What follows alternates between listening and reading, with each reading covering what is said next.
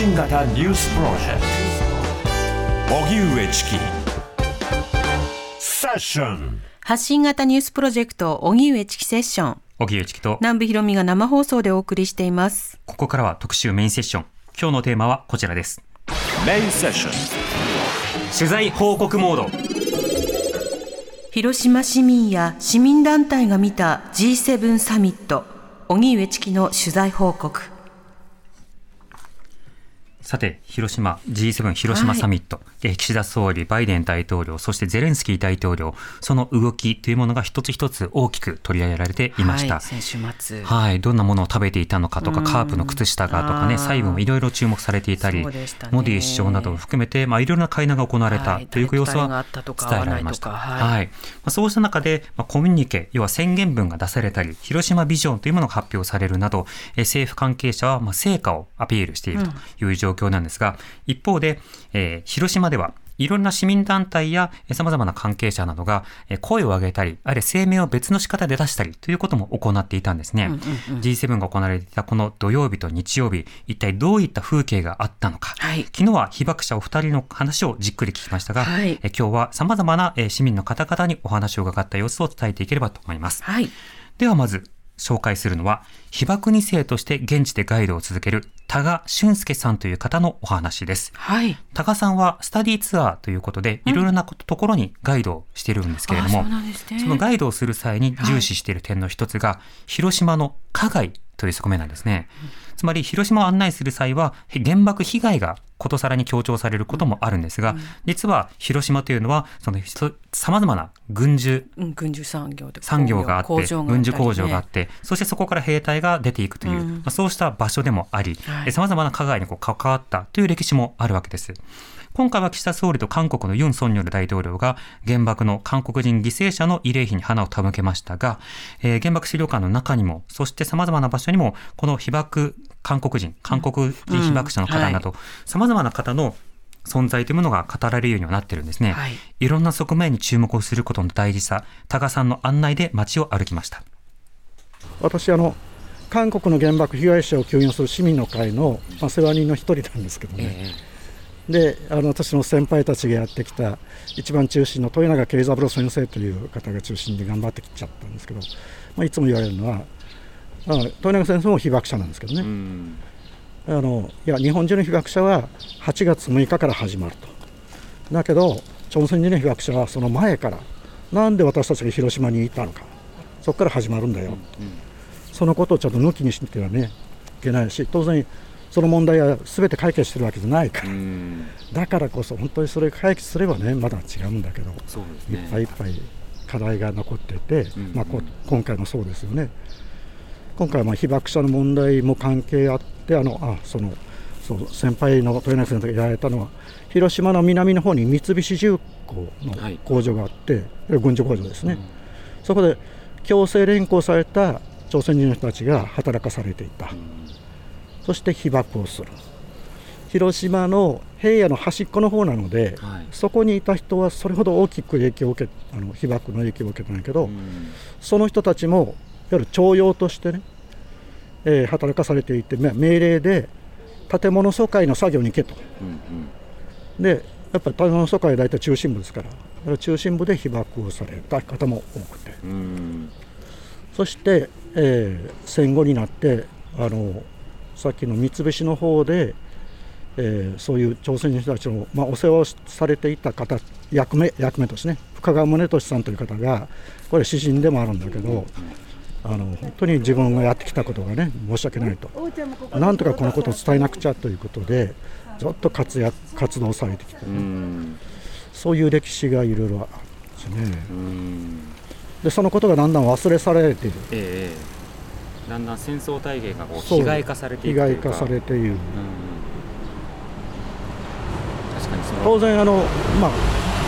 戦争はすべて加害者被害者両方ですから、うん。両面を見ないと本当の戦争の姿は分からないわけで、うん。でもやっぱり被爆者の人にとっては自分の体験やっぱり一番ねしんどかったんですそれも分かりますよね、だからそれが中心になってしまって、ね。まあ、被爆者の中でもちょっとすいろんな人がいるからそのその被爆者の中でもいわゆる朝鮮人の被爆者はねいやいやとか言ってという人も中にはいたでしょう、でえー、なんかいろんなケースがありますからね、難しいです、平和公園の、えー、大体真ん中辺ちょっと北側かな。本川橋という橋がかかってるとこの手前西側に来てるんですけどね、この本川橋の今私がちょっとまあラ ラジオでもわからないけど左側の方にあの木がありますけども、はい、あそこに韓国人原爆犠牲者慰霊碑があったんです。あかつてあったっていうことですか、はい、ともともとはですねこの平和公園の外側この本川橋の、えー、西詰めにあったんです。でこの日を作った韓国人当時はまあ、えー、在韓距離民団の人たちは当然ながら平和公園の中に建て建てさせてくれと、ね、そういう要望を出していくんですけど、まあ、よっしゃ、それじゃあということで、韓国からあの石をちゃんとね、あの立派なものを作って運んで、広島市長ともいろいろ交渉したら、まあ、公園の中に建て建てさせるという最初、約束だったんですよ。ところが市長が途中でかあの発言が変わって、ちょっとごめんと、中には難しいという話になって、それで、あそこならいいから、あそこにしてもらえないかって言って、広島市の方からね、公園の外じゃないか、これは差別じゃないかとかね、いうふうな声もあって、いろんな議論があって、えー、今の、もうこう90を過ぎても活躍されてる、いろいろ発言されてる平岡さん、はい、元市長さんね。えー平口町さんの決断で中に入れること今の場所に移ったんです当時の山田市長の説明ではもうこういう中は火がいっぱいだからこれ以上は入らんというような説明をし,、ていたんだけど、い、や別に結局中に入ってるわけだからね。そうですね、まあ、その時最初の説明はやっぱり多分そのいろんな日本の人たちのいろんなこう背後の動きを見ながら、議員の動きを見ながらという感じだったんでしょうね、まあ、そういう経過がいろいろあるわけです。だから日一つとってもいろんな歴史が含まれていて、えー、そのことをですねなかなかもう伝える人が少なくなっているんですね。えー、広島資料館のピースボランティアは、まあ、必ずまあ説明するようになってるけど、えー、その詳しい背後のところまでなかなか説明できてない、うんうん。はい、ここが現在地です、うん、歩兵11年歩兵第11連隊兵営配置図というのがあって今そのね、えー、お城の堀の近くにいますけどもずらっとその兵営があって、この歩兵第一連隊という連隊が、まあ、その広島第五師団の中でまあ主力中心部隊みたいな形で、まあ、結構、まあ、有名だったようですね。えー、でそのこの日さっきちょっと触れましたけどあのアジア大会をきっかけにして少し開国されたということです。12月8日太平洋戦争勃発マレー作戦に参加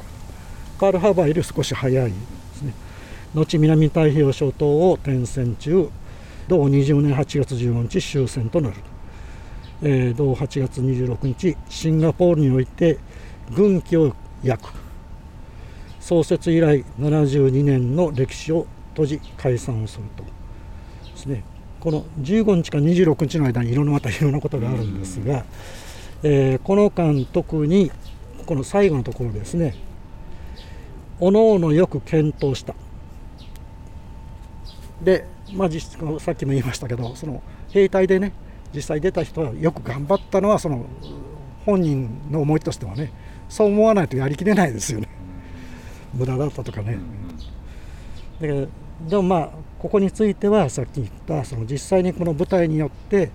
自分や自分の家族がえー、傷つけられたり殺されたりしたマレーの主主に中華系の人ですね。とってはよく頑張ったのは何を頑張ったのかと。冗談じゃないと。私たちを殺して頑張ったのかとか。そういう思いになります、なここであの時々広島の大学生ともねあのガイドをしてそこにはあの中国からの留学生とか韓国からの留学生も来てますのでディスカッションして、そのこういうふうにこのね開国最初は優先奮闘よく頑張ったって言うんですね。それを少しまあ柔らかくしてるんだけどこういうふうに開国ね書き換えるのはいいことだろうかどうだろうかと。みんなどう思いますかとか言って。でもっといろんな去年の中国の抑制はいやあの前のままの方が良かったと。それをちゃんとみんな見てほしいと。という日本の学生はやっぱりこれやっぱり配慮して少しねこういうあの本当にあのひどいことしたということをこう、ね、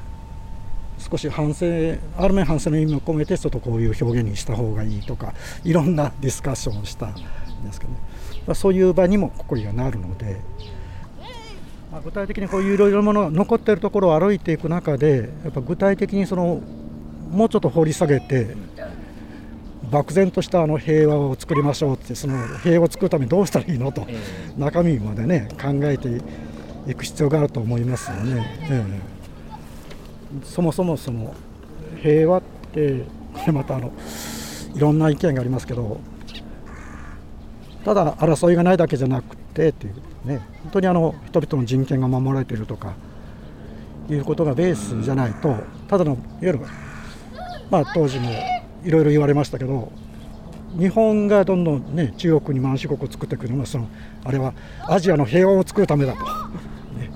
ヨーロッパの国々のし、ね、植民地を解放して平和を作るんだと。その平和の中身って実際はそうじゃなかった、ね、本当に最初はアジアの人たちもね喜んで我々を解放してくれると思ってたけど実態はそうじゃなかったということですよね。だから平和ということについて本当にあの漠然とじゃなくて本当に突き詰めて考えないといけないなといつも思ってます、ね、それは今の問題にもつながりますけどね、でもこういうものが残してあるということでこういう現場でこうイメージができるということで、広島のほとんどの地域はもうねもうビルがいっぱいいっぱい綺麗な街で素晴らしい復興だとか言っててだから復興のもちろん復興で頑張った人ももちろんいるんだけどその復興の過程にもいっぱいいっぱいその差別もあったり争いもあったわけでね。その辺も丁寧に見ないと単純に復興しますとね今の平和公園今ねあの世界中の人たちが来てますけどね。あそこを公園にする時にもですねあそこに住んでいた人あるいは他のとこで被爆して家がなくなったのであそこの平和公園の場所に、まあ、バラックを建ててる人たちね。その人たちはもう公園を作るわけだから立ち退いてもらうわけですね。だからそれでもうとっても困った人たちもいるし。住みかを追われたわけですね。そうそうそう。だから復興のいろんなこういわゆる負の部分というかね。あのよく頑張りましただけじゃなくてその復興の中でいっぱい本当に辛い思いした人たちもいるんだということも含めてじゃあ本当の復興ってどういうふうにしたらいいのかねっていうのをね考える。事実を共有することから、まずね、ね、そうですね。そのためにもこの何かものが残っている、残してある、もうパーケットに残すのは難しいんだけど、えー、原爆ドームしかりなんですけどね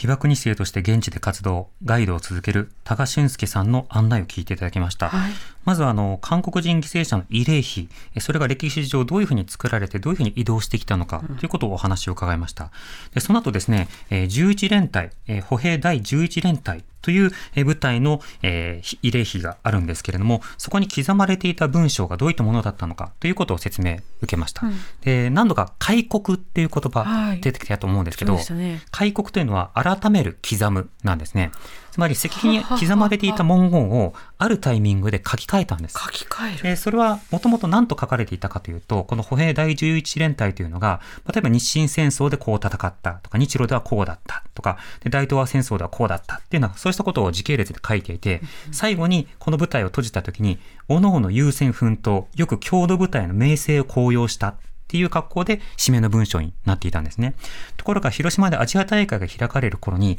この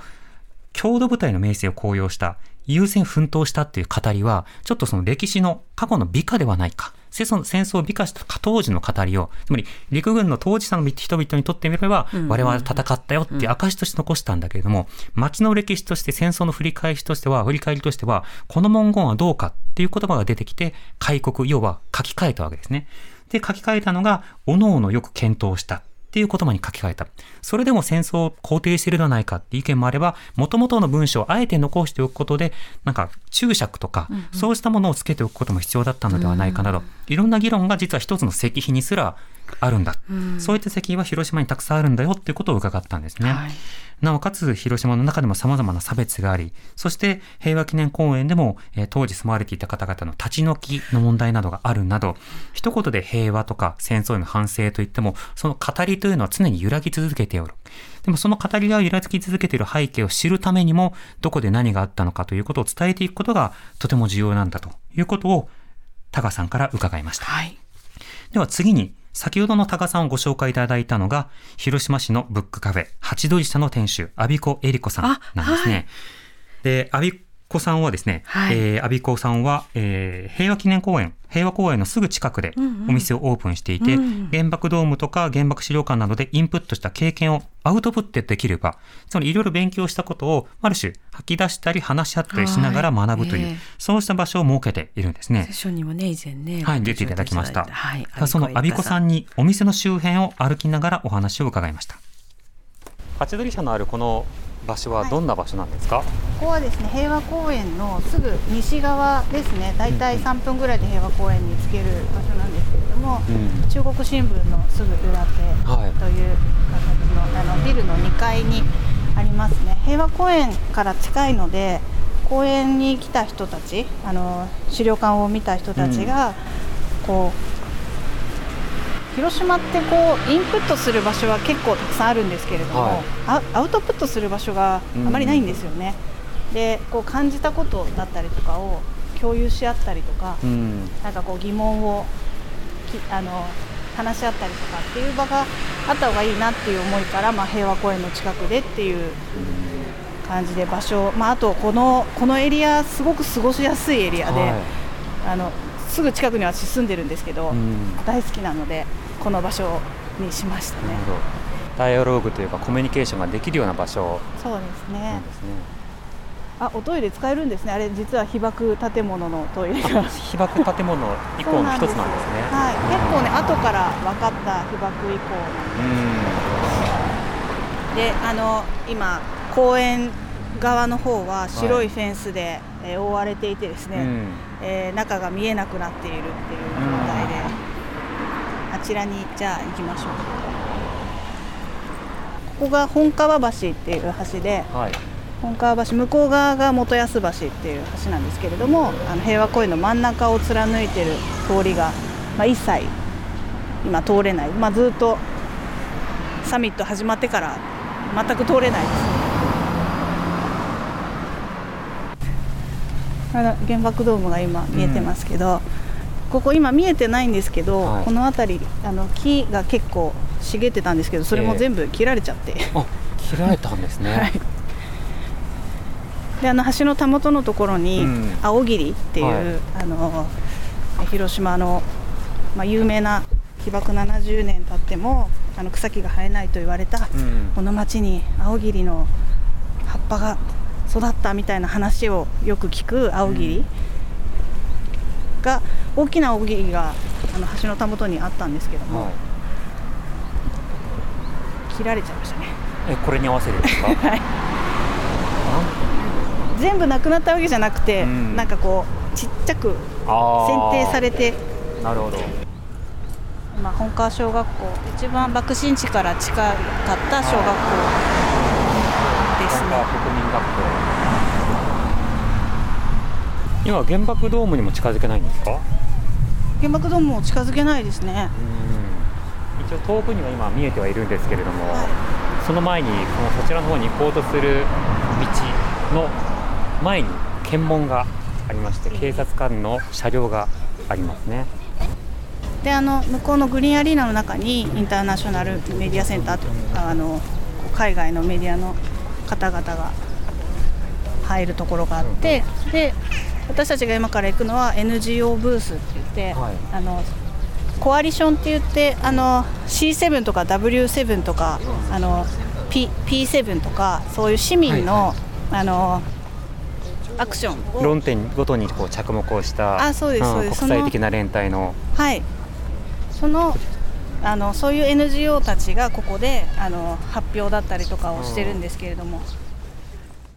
はい、街を歩きながら、阿比子エリカさんにお話を伺っている様子を聞いていただきました。あの、音声でも少し伝わったかもしれませんが、あの、歩きながら原爆ドームとか原爆資料館が本来だったら見える位置に行っても、今バリケードというか、フェンスで見えないんですね。でなぜならば、そこにゼレンスキー氏が来るからとか、そこで各国首脳が来るからということで、もう警備が厳重なんです。で、本当にもう何名、数メートルおきに警察官が立っていて、で、大阪県警だ、滋賀県警だ、うん。何々県警だ、ああ、あれは警視警視庁だとか、もう全国からこうやってきた濃かったみたい警察が並んでいるという状況で、まあ、案内されても中の見学をすることはできないという状況ではあったんです。その中で、えー紹介していただいたのが、えー広島市青少年センターというところまでたどり着いたんですね。はい。でこれはあの大阪市あとかつてのえー広島市民球場があった後にあるおーはい。えーそば、にあるはい、建物でして、えその近くは非常にまあ広くこう改装されているとかリニューアルされてモダンな、あのスペースになってるんですけれども広島市青少年センターというのは、まあ、あの古めかしい格好でこう建物が建っていて、で、まあ、2階で NGO たちがこうブースを出していろんな、あのカンファレンスをしていて案内をしていたりしたんですね。でそこで様々なその発信をしている方々がいらっしゃったので、そこに取材に行きました。で、その前にですね、今の音声の最後にアビコさんが案内してくれたのが、そのと市民グループの案内なんですけれども、えーし市民グループの活動はサミットの発信に対して応答する活動をしてたわけですね。はいでは、サミットではどういった発信がなされたのか。岸田総理は今回の広島サミットで核軍縮について広島ビジョンを共有したと発表しています。はいではその広島ビジョンの中身を確認してみましょう。我々は77年間に及ぶ核兵器の不使用の記録の重要性を強調する。核戦争に勝者はなく、また核戦争は決して戦われてはならないことを確認する。冷戦終結以後に達成された世界の核兵器数の全体的な減少は継続しなければならず、逆行させてはならない。核兵器不拡散条約 NPT は国際的な核不拡散体制の礎石であり、核軍縮及び原子力の平和的利用を追求するための基礎として堅持されなければならない。我々はすべてのものにとっての安全が損なわれない形で現実的で実践的な責任あるアプローチを通じて達成される核兵器のない世界という究極の目標に向けた我々のコミットメントを再確認する。我々は軍縮、不拡散教育やアウトリーチの重要性を強調する。我々は広島及び長崎で目にすることができる核兵器使用の実装への理解を高め、持続させるために、世界中の他の指導者、若者及び人々が広島及び長崎を訪問することを促す。で、このビジョン自体は、あの、要は核兵器のげえー継続的な減少であるとか、これまで使ってこなかったことの大事さというものを訴えていたわけですね。えーこういった広島ビジョンについて、まあ、市民グループの方々についていろいろ意見を聞いていったんです。その中で、市民グループ、核政期を、核政策を知りたい広島若者有権者の会、略して核若のメンバーの方々にお話を伺ったんですけれども、ええその核若メンバーの田中美穂さんの発言を聞いてください。核赤広島がえー2019年1月にできたんですけれども、えー主な活動としては広島選出の国会議員に直接会って、えー日本の核政策ですとかあるいは核兵器禁止条約についての考え方を尋ねているそういう団体です。でこれまであの12人の人たちに会うことができて、あの与野党関係なくまあ、本当に個人的な意見というか普段メディアでは見れないような意見もこう聞けたかなというふうには思っています。で聞いたことは、えー、とツイッターとフェイスブックとあとウェブサイトで発信してあと面談のその、まあ、ライブ配信とかしたりもするんですけれどもその、えー、アーカイブは YouTube に載っけたりしてどなたでも見ていただけるようにしています。反対の方と賛成の方以外に、はい、2面会、まだ会ってない方のリストが載ってますね、はい、そうですね。全員自民党だ、そうなんですよ、おっしゃる通り、全部自民党の方があの残っていてこの方たちもその、まだお願いしてないとかではなくてずっとこの活動し始めて4年間今もう5年目に入ってますけれどもずっとそのお手紙だったり電話だったりであのアプローチし続けてはいるんですけれども、まあ、忙しいですとか、まあ、ちょっと難しいとかあるいはこう岸田事務所にこう連絡した時はですねあのどういうことを聞きたいのかっていうふうに言われて、まあ、こういう条約に対する、えー、意見ですとか、まあ、本当にどんな意見でもその、うん、私たちと同じじゃなくてもどんな意見でも聞きますって感じでお伝えするんですけれども、まあ、そういったことは他のインタビューですですとかなんか自分の著書で書いてますみたいな発言もあったりですとかでもそれをこう直接聞きたいんですみたいな感じで伝えても難しいっていうのがずっと続いてしまっている状況ですね。はい、本を読めたとね別に広島でサミットやらずにね資料館の資料送るから見ておいてで終わっちゃいますもんね。うん、本当にそうで、うん、一応断っておくと、うん、えっと自民党の方ばかりが断っているわけですけれども、はい、自民党の方でも、はい、あの取材インタビュー対話に応じてくださっている方もいらっしゃいますね。すね。はい、いらっしゃいます。反対が必ずしも全員自民党っていうわけではないので、そこは本当に先ほども言ったみたいに党関係なくどんな意見をまず持ってるのかっていうのを可視化したいっていう思いでやっております。うんうんこれまでいろんな方にこう次々と会ってこられて議員と面会することの意味というのはどう感じますか？例えばこの斉藤さんという方が斉藤哲夫さん、はい、はい、公明党の。そうですね、うん、あの大臣されてる方ですけれども一番最初にあの面会をあの OK してくれた方なんですけれども最初はあの私たちがその面会の中であの ICAN っていう団体がやっている議員制約っていうものをこうお見せしてあのその制約の内容としては、えー、条約に自国の政府が入るために、まあ、尽力することを誓いますみたいなすごくシンプルな内容なんですけれどもそれにサインしていただけますかっていうことを面会の最後に聞いてその一番最初の面会では難しいっていうかちょっと考えさせてくれみたいな感じの回答で結局それがこう流れてしまったんですけれどもその後、えー、と2年ぐらい2年越しぐらいにあのお会いしたことがあってその時あのサインしますっていうふうになったりしたのでやっぱり地道に続けていくことですごく、まあ、小さな変化ではあるんですけれども。やっぱり関係性を作っていくっていうのはすごくなんか重要な一歩ですし、うん、あと見えるようにする。別に約束してくれなくてもいるんだよそれが日本人の全体じゃなくて私も込みだしあの人も込みだしっていう状況を作っていくために会うっていうのはすごく大事ですよね。そうですね、うん、今回の G7 どうでしたか？うん。まあ本当予想通りじゃ予想通りでもう本当楽観ですよね。うん。なんかメディアの注目もゼレンスキーが来るってなっても本当に全部そちらに行ってしまって、うん、昨日のあの軍縮の宣言みたいなそういった文章が出てきたことに広島からあれが出されてしまったってことに対する、うん、なんかまずいっていう感覚がなかなか共有されてないっていうか本当になんか恥ずべきことだと思うんですよね。なんか岸田さんはそれに全然こうなんだろうな胸を張れないはずなのにすごくやっぱりなんだろう昨日の、まあ、表情というか外から見てるだけですけれどもすごく満足そうと言いますかみんなを呼んできてこの場をあの実現させたっていうことでなんか終わってしまってる、うん、そこが、そうですね。なるほ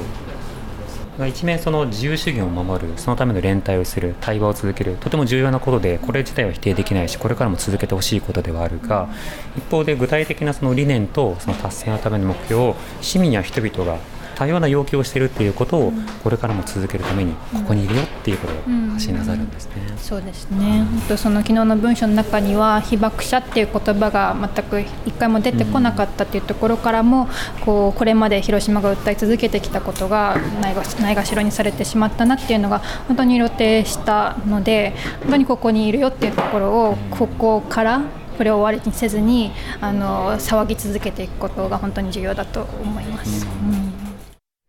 核政策を知りたい広島若者有権者の会、略して核若のメンバー、田中美穂さんのお話を聞いていただきました。えさらに続いてですね、ハチドリさんに戻って、え今度はアピコさんと共にスタッフとして働く瀬戸真由さんにもお話を伺ったので、その様子を聞いてください。ずっと今日は店番であいえいえと午前中から昼過ぎぐらいまで RCC の小倉さんと一緒に番組に出させてもらって、はいね、そうなんです。そこから戻ってきてそれまでは美子さんがお店番です、うん、そうなんです。番組どうでしたか？番組は？言った方がいいよ。番組は番組はす結構モヤモヤすることがたくさんあってどうしても、はい、うんなんだろうな。なんかすごく歓迎ムードな論調がずっとある中で、うん、なかなか、まあ、テレビはどうしても発言のタイミングも限られてくるので、えー、あの思っていることを発言できるタイミングもそんなに多くなく、うん、どうしてもそのじゃあ昨日出た核軍縮に対しての文書に対してどう考えるかとか、うん、被爆者の方に聞くとかっていう話にはならずに、えー、ずっとあの首相のパートナーが食べたご飯とか。そういうあの朝スナックさんがお好み焼き作ったらしいとかそういうニュースがすごくこうそれもまああっていいと思うんですけど、えー、そそういう盛り上がりでなかなか。今回の G7 のモヤモヤとかあとやっぱり踏み込み足りないところとか今メディアで取り上げられなかったその感動ムードとは別の側面っていうのはどういったところですか？そうですね。なんかそもそも多分 G7 というものの体質としてなんか自分たちで特にこの核問題に関しては自分たちが問題を内包してるっていう自覚や実感があまり聞こえてこないまま始まって、うん、あの昨日の広島ビジョンもそうですけどどうしても相手側がこんなに良くないことをしているからそれを指摘しますっていう論調の文章になっていて、じゃあ自分たちが持っている核兵器はどうするのとかどうやってそれを解決していくのって自分たちに向けられた視点ってほとんどなかったりなんかまあちょっと指摘透明性のこととか指摘されてはいても結局それを前進させるっていう今までのことと比べても気が見えないっていう文章になっていたりしてなんかそのどう自分たちがアクターとして解決しようとするっていうことは言われないまま他国の責任ばかりを追求するっていう体質があるっていうことがすごくあの何て言うんだろうな。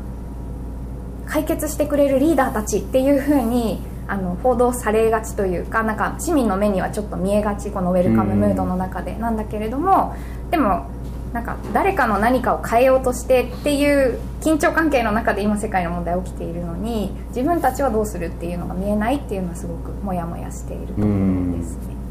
反応は他の被爆者の方もそうですけど、まあ、あの周りの仲間とかあるいは市民の方とかそうした方々の反応はどう見てますか？2日ほどは。なんかアレビさん話しましたかね？小倉さんの反応とかって話していいんだろうか話せる。小倉さんには話聞いてそうですね。結構ポジティブムードというか。そうなんですよね、うん、私はそれが一つなんか小倉さんがどうこうではない懸念としてあるなと思っていて私は本当に小倉さんが昨日話されたことだったりそこにかけた彼女の思いだったり今までしてきた活動の一つだったり一つ一つだったり本当にリスペクトするなと。それであの場を迎えてあの話し方その対応して、まあ、詳しくは多分話せないんでしょうしあの私も聞いてないんですけどなんか一人の人同士としての対話ができたっていう時間を小倉さんが持ったっていうことはすごく尊いことだと思いながらもなんかその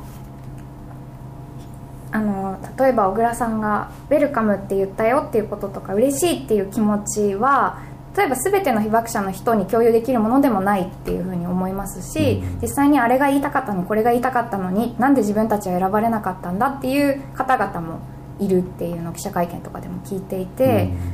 うん、なんかその分断を生んだのは私は結構そのクローズドな体質なんじゃないかなと思っていてその外務省が小倉さんに言わないでほしいっていうのもあるっていうこととかなんかつまびらかにされないこととかなんかそういうとても大切な場にもかかわらずなんかまた新たな分断を少し生んでしまったんじゃないかな、被爆者の方々の中にもっていうのはすごくうんなんかうまく言葉にできないんですけど。はい、えー、ハチドリ社でスタッフとして働く瀬戸真由さんのお話も伺いました、はい。今回のその核の部分に関するような、えー声明の発表の受け止めについても本当に人によって大きく異なっていると。大事なものだ。安全保障のために今のラインが現実的だという評価もあればあの踏み込んでほしかった。あるいはある種の語り方語られ方というものが何かこうどこかにこう回収されようとしている。あるいはそもそも核に対する注目というものが少し下げられていて、えー他のところが中心になっているなどいろいろな反応がありました。で他の市民の方々などはどういった反応をしているのか5時台に報告します、はい。TBS Radio 荻上チキ。セッション TBS Radio 905-954荻上チキセッション今日の特集メインセッションは広島市民や市民団体が見た G7 サミット荻上チキの取材報告お送りしていますはい。ここまでは核廃絶を求める広島市民や、えーそして、えー、様々な被爆体験、あるいは、えー被害だけではなくて加害の様子を伝える方などのお話をお送りしてきました。はい。で G7 の論点というのは実は核そして安全保障だけではなかったんですね。ね。コミュニケというのは、まあ、要は宣言文は非常にこう分厚くて、ね。えーまあ、39ページ本当はい。にいろんな論点が書かれています。でその中では、まあエネルギーとかジェンダーとか環境とか、えー保険とかいろんな問題について触れられているんですね。はいでそれに対していろいろな立場の市民グループがえー G7 サミットの会場周辺でさまざまな案内、うんそしてあるいはアピール、はいあるいは抗議などを行っているという様子があったんです。なので、まずは宣言文がどういったものなのか、それに対して市民グループなどがどう反応していたのか、はいその様子をお伝えしたいと思います。はいまずは難民人権問題なんですが、首脳宣言に盛り込まれた難民についての文言紹介しましょう。我々は人権侵害に対してしっかりと声を上げると同時に対話と協力を通じて人権を守り促進しようとする国々及び市民社会団体の声に耳を傾けこれを支援することにコミットする。我々は難民を保護し、避難を強いられた人々や受け入れ国及びコミュニティを支援し、難民及び避難民の人権及び基本的自由の完全な尊重を確保し、性的及びジェンダーに基づく暴力からの自由を含む紛争、危機及び避難により悪化した脆弱な状況に直面する人々や阻害された人々の権利擁護と促進に対するコミットメントを再確認する。我々は国際社会に対しても同様の対応を求める。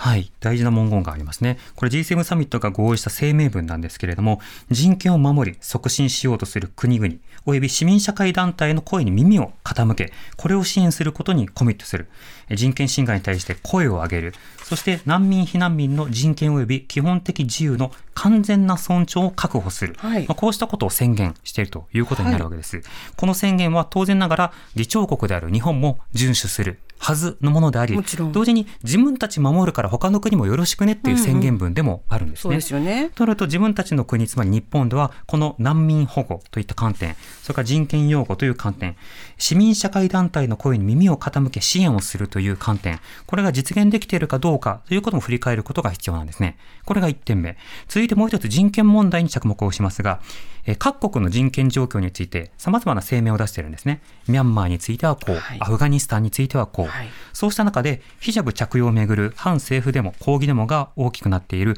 イランについての部分もありますので、抜粋して紹介します。我々はイランが決して核兵器を開発してはならないという我々の明確な決意を改めて表明する。我々はフェミニストの民衆抗議活動に対する抑圧やイラン内外で女性、女児、少数派グループ及びジャーナリストを含む個人を標的とすることを含め、イランによる組織的な人権侵害に対する深い懸念を改めて表明する。我々はイランの指導者に対し、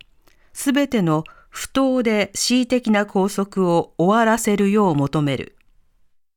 はい。イランについても長い文章が書かれておりましてまずは核兵器を開発しないでねということをイランに求め続けるよということだけではなくて、はい、国内のさまざまな弾圧について触れられています。でとりわけフェミニストの民衆抗議活動に対する抑圧女性とか、まあ、女性女子とか乳児とか少数派グループやジャーナリストをターゲットにした人権侵害、うん、これに対してやめるように求め続けるよということを、まあ、言っているわけですね、はい、文章で書かれていることはすごく大事な論点だと思います。本当に。となった時にこれの実効性なども問われますしまた国内の状況も問われるんですが実は G7 サミットの開かれている会場のそばといってもすぐそばのストリートでは、抗議活動などができないので、うん、えー、G7 サミットが行われているメディアセンターの道路をだいぶ挟んだ先のところで、はい、えー、デモを行っているイランの方々、日本で難民として生活をしているイランの方々がいらっしゃったので、その様子を聞いてください。我々イラン国民は、イイスラム共和国の体制と政権の政権との対話や改革を望んでおりません。私たちの大事な大事な若者や子供たちがイスラム共和国に殺されております。G7 グループは今まで全て全て批判をしていましたが現実ではイスラム共和国の味方であります。G7 首脳会議本当に見ていますかね？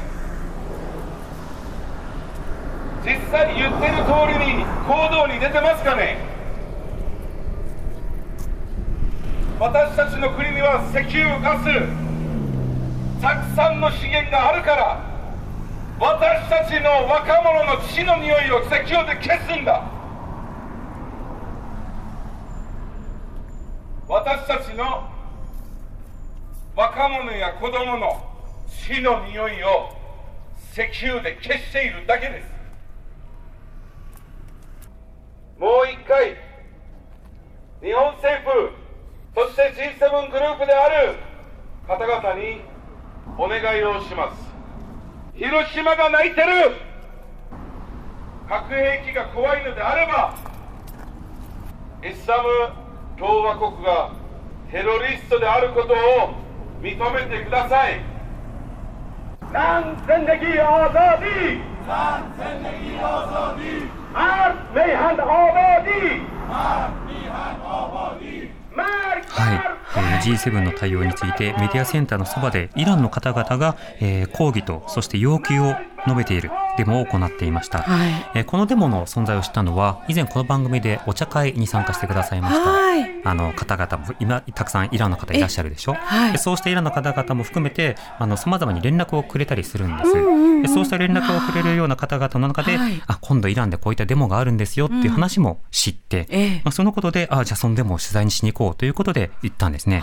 ただあのこの取材の時間がちょうど首相会見と重なるということで、うん、えー、セッションのスタッフに、うん、イランのデモの方に行っていただいて、はい、で僕はあの岸田総理の会見の方に行って、はい、まあ手は上がれど刺されたという状況がありました、はい、ただこうした声があったということ要は言ってることとやってることが違うではないか。強い言葉でしたね。ね血の匂いを、え石油の匂いで消してしまっているではないか。ちゃんと取り組んでくださいというような動きがありました、うん、した。また重ねて言っておくとあのイランから来られて、うん、今入管難民法などによって、えー、強制送還されようとされたり、はい、あるいは、えー、入管施設に収容されている方々というのも、まあ、いらっしゃったわけです。いらっしゃるわけですね。そうしたような人道問題に今回のコミュニケ宣言文ではコミットすると書かれているのですが、だとするならばこうしたような声を訴えている方々に対する、まあ、差別、あるいは難民受け入れ、このあたりの一貫性というのもどうなるのかということも問われてくるということになるわけですね。すねうん、そしてさらに今度は入管難民法の今改定が行われようとしていて、はい、えー、3回難民申請をしたらもうそこの場であその難民申請が跳ねのけられるということで強制送還も可能になってしまうということなどなどあります。まあ、そうしたような多くの問題も国内にあるのではないかということを、まあ、ぶつけられるそんな場面でした。では今回の、えー政府から G7 の首脳たちから発表された声明文には、ジェンダーや性的マイノリティについて書かれた部分というのもあるんですね。はいでは首脳宣言に盛り込まれたジェンダー性的マイノリティに関連するメッセージを紹介します。我々はあらゆる多様性を持つ女性及び女児、そして LGBTQIA+ の人々の政治、経済、教育及びその他社会のあらゆる分野への完全かつ平等で意義ある参加を確保し、すべての政策分野に一貫してジェンダー平等を主流化させるため、社会のあらゆる層と共に共同していくことに努める。長年にわたる構造的障壁を克服し、教育などの手段を通じて有害なジェンダー規範、固定観念、役割及び観光に対処するための我々の努力を倍化させることにコミットし、多様性、人権及び尊厳が尊重され、促進され、守られ、あらゆる人々が性自認、性表現、あるいは性的指向に関係なく、暴力や差別を受けることなく、生き生きとした人生を享受することができる社会を実現する。我々は特に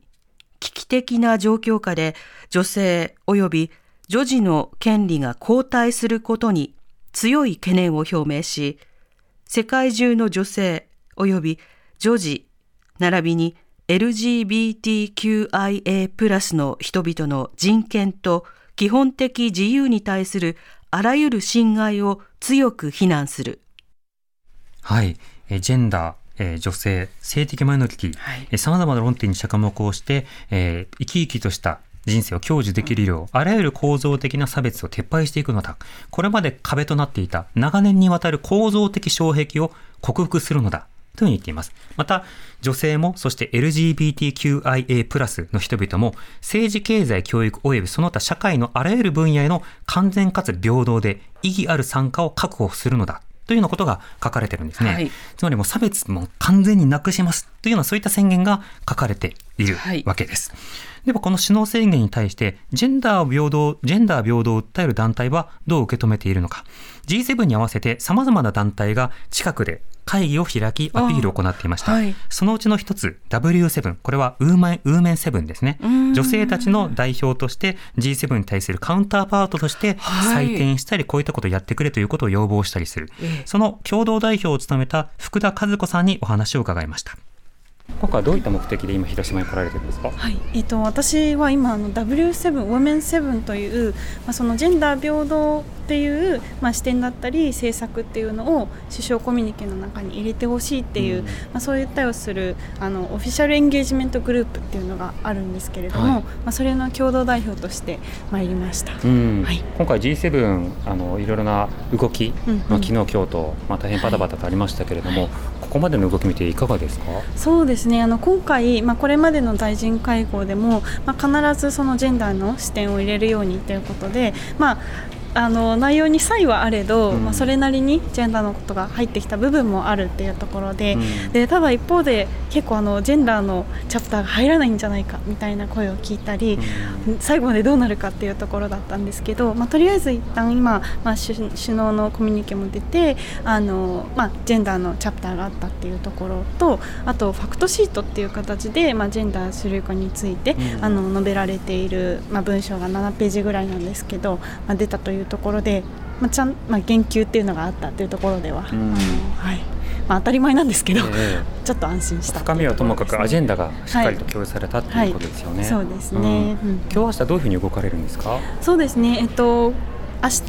2時から、えっと、P7、えうん。プライド7っていう、こまあ、今年からあのまだオフィシャルではないんですけどあの、まあ、性的マイノリティのやっぱり人権視点っていうのを、まあ、入れてほしいっていうエンゲージメントグループができまして、まあ、P7 と共同してコミュニケに対する、まあ、記者会見ブリーフィングっていうのをしてでまたジェンダーに関してもそのえーと、ファクトシートっていうのも、まあ、どこまで本当に実効性がある立て付けなのか、立ち位置がちょっとわからないところもあってですねあのしっかり求めていきたいなと思っています。うん G7 が行われるのに対していろいろなセクターがこの国際的に連帯しながら別の案とかもっとこうしてほしいという案をまあ提出する。市民の動き今回あのだいぶ現場に来るとまあ、デモするどころか、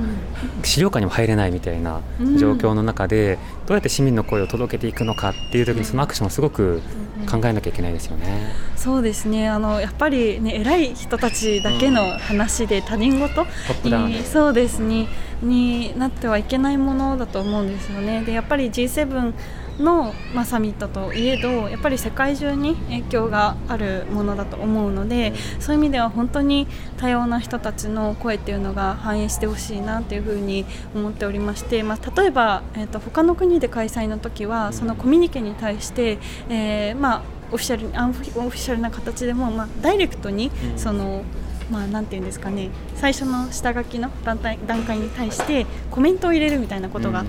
できてきたんですよねだけど日本では全然それがなくてなんかそこはすごい残念に思っています。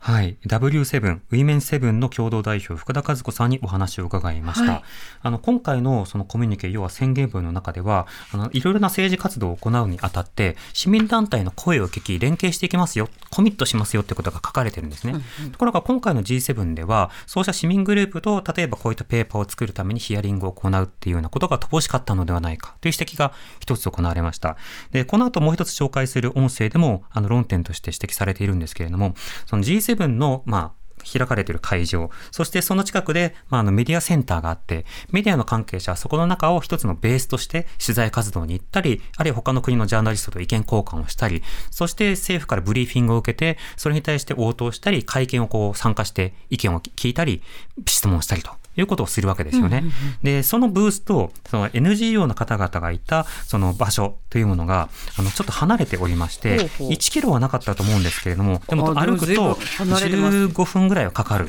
で、なおかつちょっと、そのメディアセンターに行くのにも、ちょ、だいぶその道路が閉鎖されているので、うん、まあ、一つのルートでしかっていうか、動線がすごい、ね、動線が限られてるんですよ。うん、だからその広島市青少年センターであの様々なアピールとかディスカッションをしている市民グループのところにメディアの方々が行くには、もともとある程度つながってないと行きにくいっていうのがあるんですね。例えばなんか動線の中で市民グループの方が何かセッションをやっていて、そこにちょっと言ってみたら新たな論点に気づいた。あ、じゃあこれも報じなきゃっていうことでジャーナリストが持ち帰る。っていう、そうした動線の中にはなくて、ちょっと街に行こうって言った時の、ある公園のある一角に青少年センターがあって、その2階に行くと、その奥の部屋で市民セクターがあってっていうことになっているので。っていう感じではないですね。そうですね。だから市民と G7 っていうのが、ある意味こう切り離されたような格好になっているっていうのが、ちょっと象徴的だったんです。でもそこでのあの、様々な発信というのはすごく大事で、うんうん、あの、今 G7 サミットで、えー、崇高な理念がいろいろ掲げられた。はい、でも、もっとこうやってほしかったとか、この視線は足りなかったっていうようなある種の、まあ、指摘をし合うことによって、もっと理想に進んでほしいという要望することはとても大事になってくると思うんですね。この W7 以外にも様々なセブンが実は今サミットでは、えーえー、結束して活動してました。はい、まああの、市民たちが集まる C7 とか、うん、そして性的マイノリティに着目をした P7、これはプライド7ですね。で、この P7 の記者会見には、LGBT 法連合会事務局長の神谷雄一さん、弁護士の寺原真紀子さん、はい、そして記者会見を取材していた場にはライターの松岡壮志さんもいらっしゃって、それぞれのお話をスタッフが取材しました。はいあの全体的な文言は大きくは変化がなかったというふうに思っています、まあ、ただ、今回新しくプライド7ができたことや、えー、B7、Y7、えー、C7、えー、などがですね新しくまた LGBT についても、まあ、他のエンゲージグレントグループも、まあ、提言してくださった中ではあ進歩がなかったということがある種、まあ、進めなかったという評価にもなるんだろうというふうに思っています。あのまあ、首脳宣言の中ではその性的指向性自認にかかわらずあの差別や暴力、えー、の、まあ、受けることないえ生活を享受できるような、まあ、社会を実現するというふうに、まあ、断言をされているわけなんですけどもあのそれのことと今、実際に日本で起きていること、まあ、差別禁止法もない、えー、恋の平等もないとその議論すらされていないという状況というのはあまりにも乖離が大きいと思っています。あの今回、日本が議長国としてこの内容を取り求めたということの重みをあのきちんとあの日本政府はあの認識をして、えーと、国際社会に恥ずかしくないようにあのコミュニケに書かれている内容をぜひ具体化あのしていただきたいというふうに考えています。具体的にはやっぱり法整備だと思います。それも今あの議論されている理解増進法ではなくて差別禁止法だったり、婚姻の平等だったり、法律上の性別変更の際の非人道的要求の見直しというもうあのずっとさまざまな、ところからあの声が上がっていることにあの向き合ってほしいと思います。えコミュニティですよね、はい、コミュニティはだからトランスジェンダーとノンバイナリーという言葉が落ちてしまったので、うん、逆に少し弱まったようにも見えるんですよね、ただその LGBTIQ+ プラスという、えー、塊とか性自認という言葉は出てくるのでその意味では入ってはいるんですけれどもわざわざドイツのコミュニティではトランスジェンダーノンバイナリー特にノンバイナリーはすぐ落とされてしまいますしやっぱり性自認に対するバッシングの中で一番影響を受けやすいと言っても過言ではないと思うので、まあその点の認識がやや後退してしまったのは残念だなというふうに思います。そうですね。あのご参加されてたあの C7 の記者会見私も参加しててやっぱり印象的だったのがその本来はまあ確かに公式の国際メディアセンターの中に本来その市民セクターのブースだったりその場所があってもしかるべきというところがある種排除されてしまってまた別の自発的な会場をこの広島市青少年センターというところに設置をしていると、まあ、この状況から明らかなようにやっぱり政府にとって都合の悪いそういった声市民セクターの声っていうものはやっぱり排除を抑圧されている事実がある。それに対して声を上げているという状況なんですよね。それにメディアがどう向き合うかという時にメディアがやっぱり政府についまあ、ある種追従する状態。つまりあの政府発表のものだけに対して何かアクションしたり、まあ、報道したりするということはやっぱりそれこそ取りこぼされる声をさらに取りこぼしてしまうことになるのでそこはやっぱりあのたとえ注目されるニュースだったり、まあまあ、大物と呼ばれる人があのやってくるからというだけであのそちらの報道に終始するのではなくてやっぱり取りこぼされている声をあえて救いに行くそういった報道を心がけてほしいなというのはやっぱり、まあ、私も発信する立場の一人として次回も込めてですけど感じるところではあると思います。はい、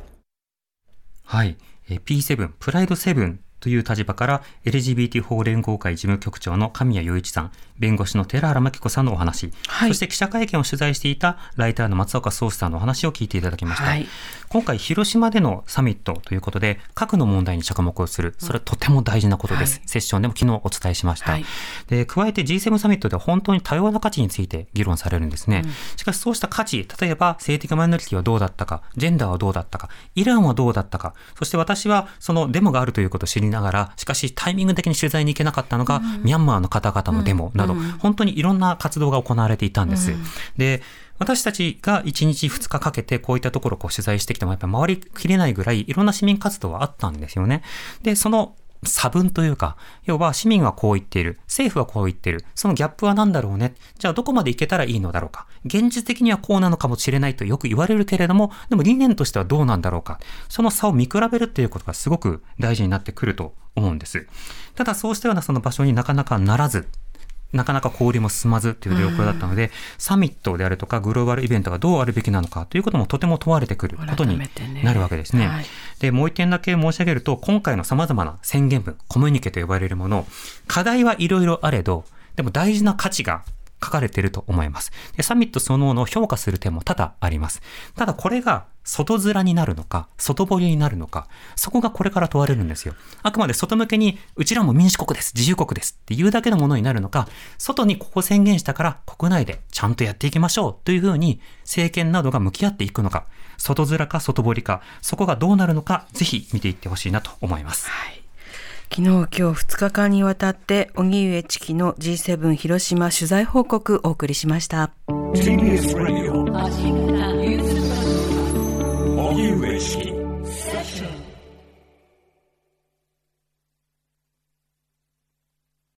毎週月曜から木曜朝8時30分からお送りしている「パンサー向井のフラット」毎日を彩るパートナーの皆さんはこちら。月曜パートナーの滝沢カレンです火曜パートナーのココリコ田中直樹です。水曜パートナーの三田寛子です。そして木曜日は？横澤夏子です。ヤーレンズのデイ淳之介です。奈良原正樹です。横澤夏子ちゃんとヤーレンズが各週で登場。今日も一日頑張ろうのきっかけはパンサー向井のフラットで